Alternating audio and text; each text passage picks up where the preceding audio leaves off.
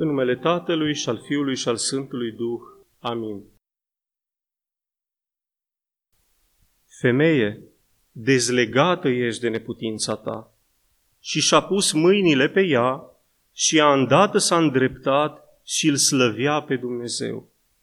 Sunt versetele 13 și 14 ale pericopei evanghelice de astăzi, care ne vine de la evanghelistul Luca, din capitolul 13, versetele de la 10 până la 17. Ne aflăm în duminica a 27-a după Rusalii și biserica ne propune o, o pericopă interesantă numită Vindecarea femeii gârbove, care este relatată doar de către evanghelistul Luca. Ce vom învăța astăzi? Că odihna sufletului constă în slăvirea lui Dumnezeu. Și acum, dincolo de această introducere, ne vom opri ca și de obicei asupra timpului și spațiului, vom vorbi despre sabat, apoi despre odihnă și vom încheia cu câteva concluzii. Din punct de vedere al timpului și spațiului avem așa timpul imediat după jumătatea Evangheliei lui Luca, într-o zi de sâmbătă, la ceas de rugăciune. Și din punct de vedere al spațiului știm că ne aflăm în sinagogă, cum am fi noi astăzi la biserică. O oprire pe care am considerat-o cumva necesară și am și dezvoltat-o ceva mai, mai larg, va fi astăzi, cum spuneam și adineori, asupra sabatului, asupra zilei de odihnă.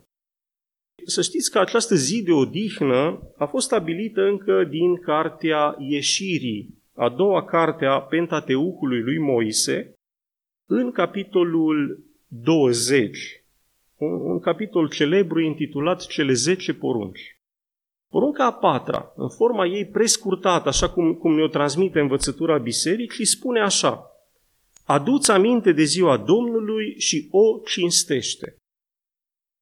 Iar textul din Scriptură, din acest capitol 20, cuprins între versetele 8 și 11, spune așa și acum o să citez. Aduți aminte de ziua odihnei ca să o sfințești. Șase zile să lucrezi, în ele făți toate treburile, dar ziua a șaptea este odihna Domnului, Dumnezeului tău. În ea să nu faci nicio muncă, nici tu, nici fiul tău, nici fica ta, nici sluga ta, nici slujnica ta, nici boul tău, nici asinul tău, nici orice dobitoc al tău, nici străinul ce poposește la tine. Fiindcă în șase zile a făcut Domnul cerul și pământul, marea și toate cele ce sunt întrânsele, iar în ziua a șaptea s-a odihnit. De aceea a binecuvântat Dumnezeu ziua a șaptea și a sfințit-o. Mai apare această poruncă exprimată asemănător în, tot în Cartea Ieșirii, în capitolul 31, capitol intitulat Meșterii cortului, serbarea zilei de odihnă, tablele legii, foarte important. Și o să citesc din nou. Versetele sunt cuprinse între 14 și 17. Lucrul să ți-l faci în șase zile. A șaptea zi, cea de odihnă, odihnă sfântă va fi ea pentru Domnul. Tot cel ce va lucra în ziua odihnei, cu moarte va fi omorât. Vor păzi așadar fiii lui Israel zilele odihnei și vor face aceasta din neam în neam legământ veșnic veșnic semn între mine și fiul lui Israel, pentru că în șase zile a făcut Domnul cerul și pământul, iar în ziua aceasta a încetat și s-a odihnit. Imediat după ce spune aceste cuvinte, Domnul îi încredințează lui Moise tablele legii. Asta cumva ca să înțelegem în ce conjunctură importantă a fost oferită această poruncă sau a fost re, reoferită de Domnul către noi uh, această poruncă a păzirii și a, a sfințirii, foarte important, zilea a șaptea. În mod natural, în mod firesc, ea reapare în Deuteronom, ultima carte a, a lui Moise, Deuteronom și înseamnă a doua lege. Și aici, în, în această ultimă carte din cele cinci ale lui, asta și înseamnă Pentateuch, Moise a sistematizat învățăturile.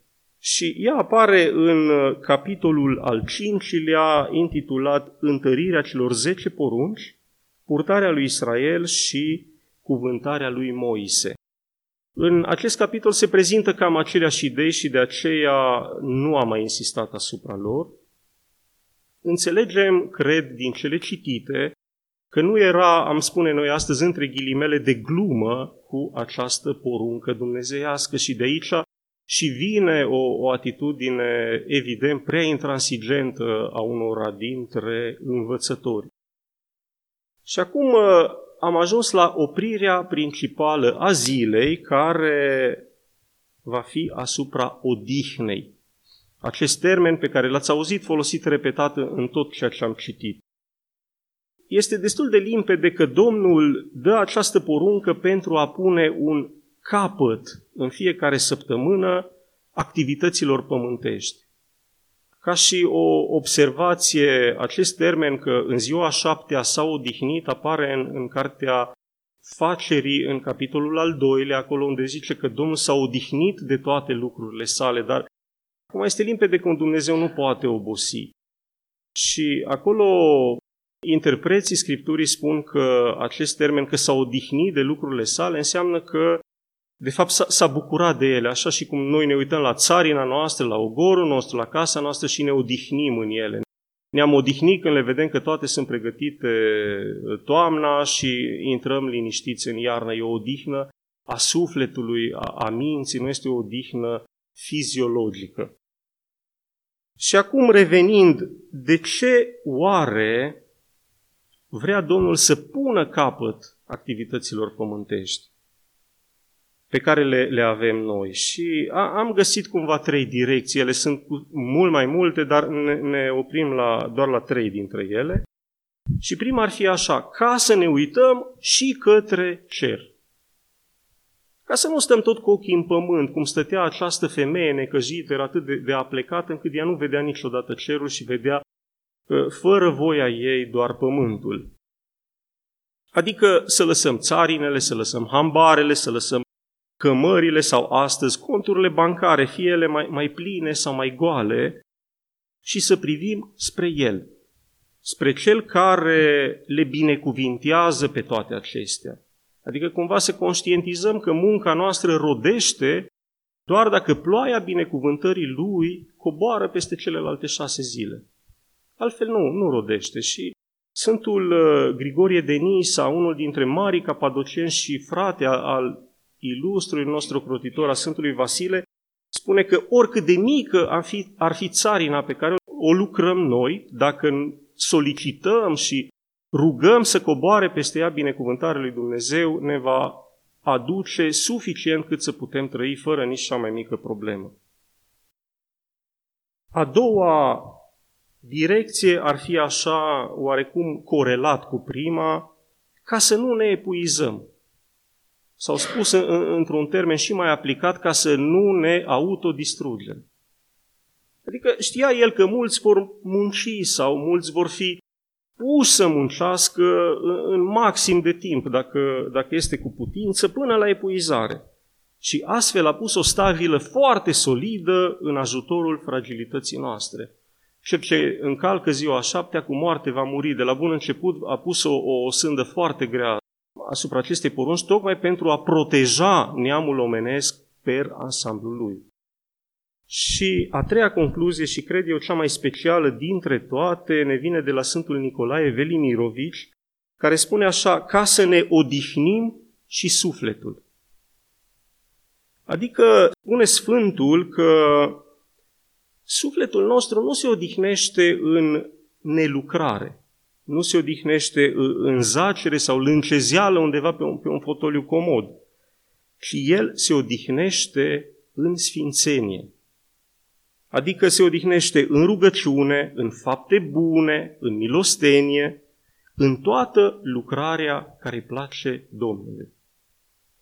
Vedeți, de asta și zice ca o, o altă observație, aduți aminte de ziua odihnei ca să o sfințești. Nu, nu doar să te odihnești, ca să o sfințești și atunci are cumva are parte și trupul de recuperare bine meritată, dar sufletul are parte de sfințenie care îl va regenera și pe el.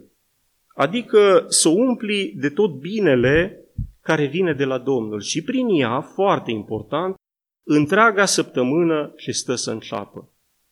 Părintele Alexander Schmemann, marele profesor și teolog, spunea că prin sfințirea acestei zile se sfințesc de fapt toate celelalte zile ale săptămânii. Marele gânditor uh, român Mircea Eliade împărțise cele două cumva perioade uh, în sacru și profan. Erau zile profane, zile săptămânii și ziua a șapte era ziua sacră și părintele Alexander l-a, l-a contrazis pe Eliade și uh, i-a spus că nu este așa, pentru că toate zilele venind de la Domnul sunt sfinte, dar ele se binecuvintează prin această zi în care îl căutăm cu adevărat pe Domnul și cumva mult, mult mai aplicat decât reușim în timpul săptămânii. Și ca și o, alt, o altă observație, asta nu înțelesese conducătorul sinagogii sau, mă rog, înțelesese el până într-un punct, că ziua Domnului ne este lăsată să ne vindecăm sufletele. Și că vindecarea trupească sau vindecarea socială sau comportamentală sau cum, cum vrem să o privim în toate aspectele ei, vine ca și o, vin ca și niște consecințe firește ale, ale lucrării Harului și nu reprezintă nici de cum încălcări ale legii. Vedeți, Domnul a pus mâinile pe ea, așa cum pune, cum pune astăzi preotul la spovedanie, și ea s-a, s-a îndreptat cu totul, sufletul îi se tămăduise și atunci la trupul nu a făcut altceva decât să se supună. Ca și o comparație banală și poate nu într totul potrivită, după spălarea pe mâini vine implicit și sănătatea, pentru că microbii au fost îndepărtați. Nu, nu reprezintă o altă lucrare decât lucrarea firească și, și necesară. Așa a fost și astăzi. Și acum uh, câteva concluzii. Prima, cred eu că și noi suntem gârboviți. Până când intrăm în biserica lui, unde el nu ne îndreaptă doar spatele, și ne îndreaptă și mintea, ne îndreaptă și căile vieții și mai ales sufletele noastre după cuvântul profetului. Și poporul său va locui o cetate a păcii și va locui cu încredere și cu bogăție se vor odihni. Isaia 32, versetul 18. A doua concluzie, dacă vrem să respectăm cu adevărat sabatul, să ne odihnim în el și să ne odihnim în duh și nu, nu în litera lui, după rugăciunea de dimineață de la slujbă, după o, o masă de, de amiază, care întotdeauna masa de, de duminică este frumoasă și binecuvântată și plină, trebuie să ne gândim și cum putem ajuta un, un sărac, cum putem uh, mângâia un bolnav, sau de ce nu să bucurăm cu un telefon sau o vizită pe cei dragi. Astfel îl slăvim pe Domnul Duminica. Ultima concluzie, procedând așa, vom auzi fiecare dintre noi cuvintele apostolului, care zice că multă bucurie și mângâiere am avut din iubirea ta, frate, fiindcă inimile sfinților s-au odihnit prin tine, epistola către Filimon, capitolul 1, versetul 7 амінь.